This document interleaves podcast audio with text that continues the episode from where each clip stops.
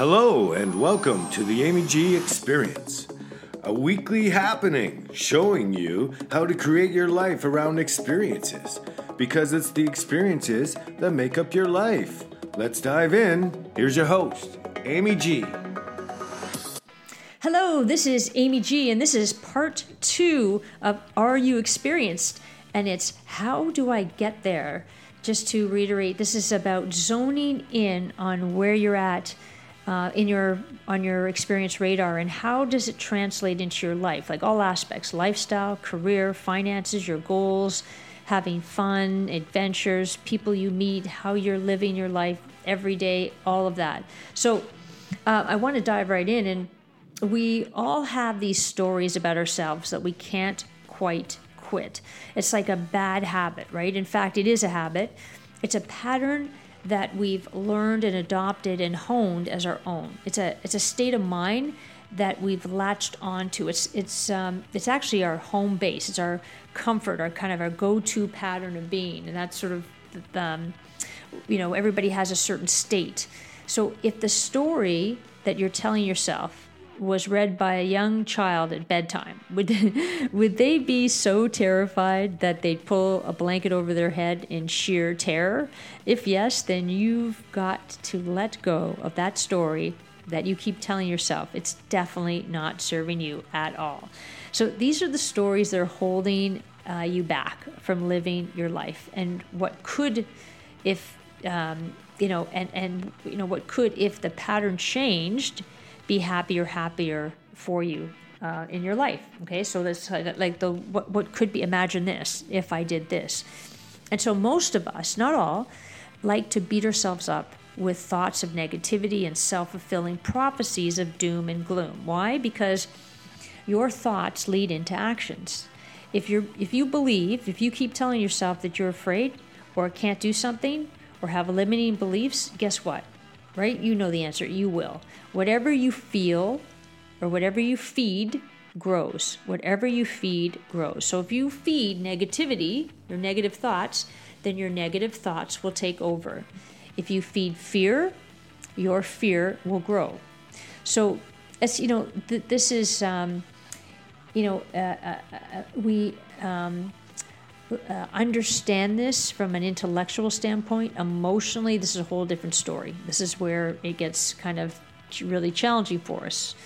So, what do you do about this?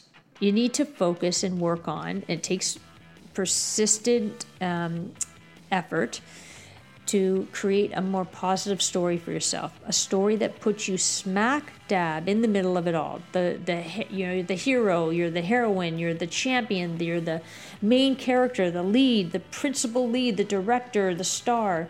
You get where I'm going with this, right? So put yourself in the middle.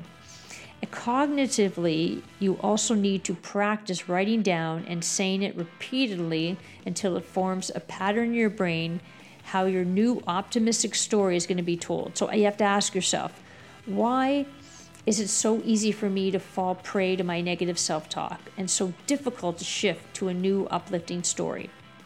Well, there's a part of our brain, believe it or not, that's still wired for prehistoric times when we needed to protect ourselves fiercely.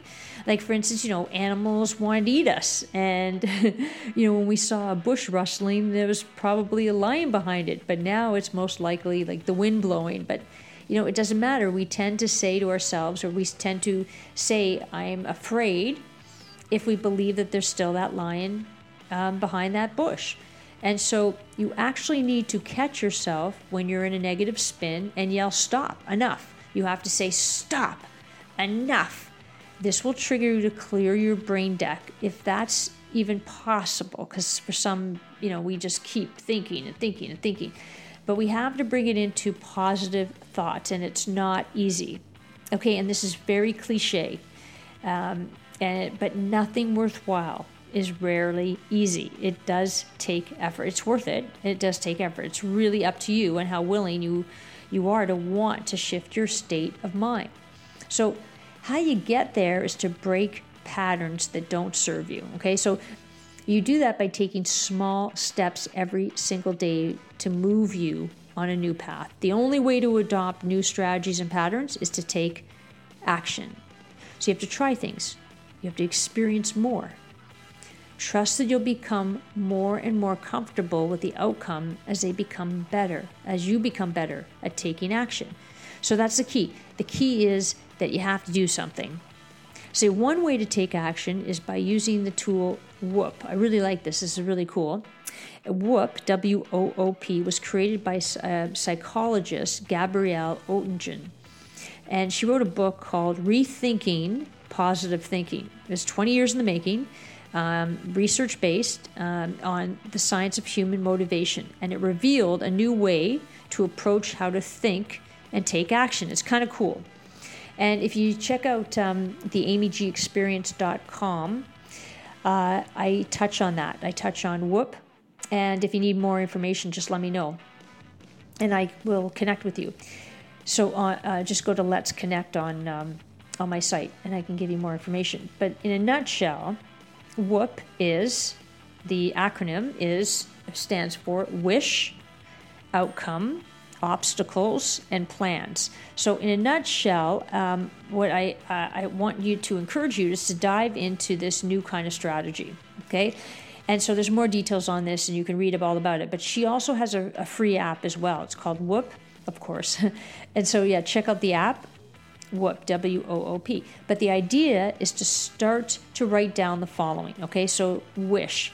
So on a piece of paper, because again, it becomes more memorable when you write it down on which you say, what do you want to create in your life? So put one thing, okay? It's not, this isn't a world plan. This is, let's say, one thing. What do you want to create in your life? Like you, you're aspiring to do something, or you need, you know, you want to get better physical health, or whatever that is for you, okay? Or financial wellness, or um, any of those things that uh, you want. Then you look at your outcome what's the best case scenario for achieving this? Well, I'm just going to save more money, or I'm going to get a you know really cool occupation, or that I wanted, or I'm I'm going to get super fit and healthier and be able to walk uh, up the stairs instead of and not pant. Um, and so those are the kind of things. And then the the most important aspect is the obstacles. The reason why I say this is because we stop ourselves as soon as we see obstacles because we don't know how to. We don't see the forest for the trees and we don't know how to stop ourselves. Like, oh, okay, oh, all right, I hit a tree, forget it, I'm out of here.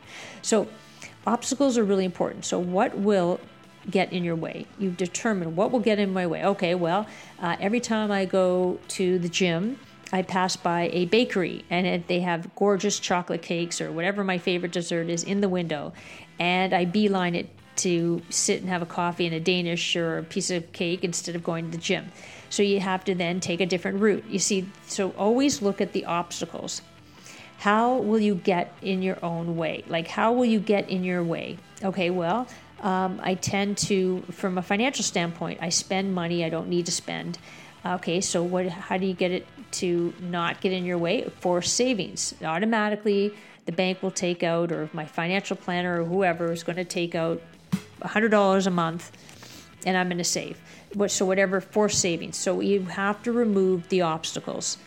Then you get into the P, which is plans. What will you do about those obstacles when they arise? Okay, so that's the plan. The plan is you're trying to avoid all of these obstacles because the premise is that we tend, as I said, to stop what we're doing when we find there's roadblocks when there's obstacles. We get discouraged, and without a plan of action, we tend to give up. There's more to it than that, of course, absolutely worth experiencing, however, but you, you'll find yourself wondering why you keep holding yourself back, and that's the reason. So when you find it difficult to start anything, it's going to be difficult for you to action.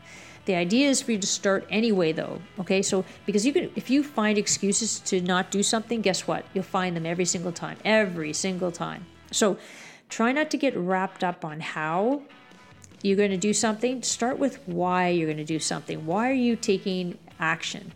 And then you have to take those actions, those steps every day to experience more. Every day, something tiny, it doesn't matter if it's but it's something to move you into where you want to go with your with your hope or your wish. I leave you with this until the next time when we dive into part 3 of Are You Experienced? And that's if I only had the nerve, is the next one. Perhaps for some reason you're finding that you're still struggling to take action. Well, let's pinpoint as to why that is. And that's where we're going to dive into part three of Are You Experienced? Um, I hope this helps to for you to ponder initially, ponder, and then once you finish pondering, take action. And taking action means start the process of WOOP. Start the process of writing down what do you want, um, what's the best case scenario for achieving what you want, what are the obstacles that are going to get in your way, and plan out how to overcome those obstacles. And then you set yourself up for success. All right. Have the best day. Thank you so much for tuning in. Take care.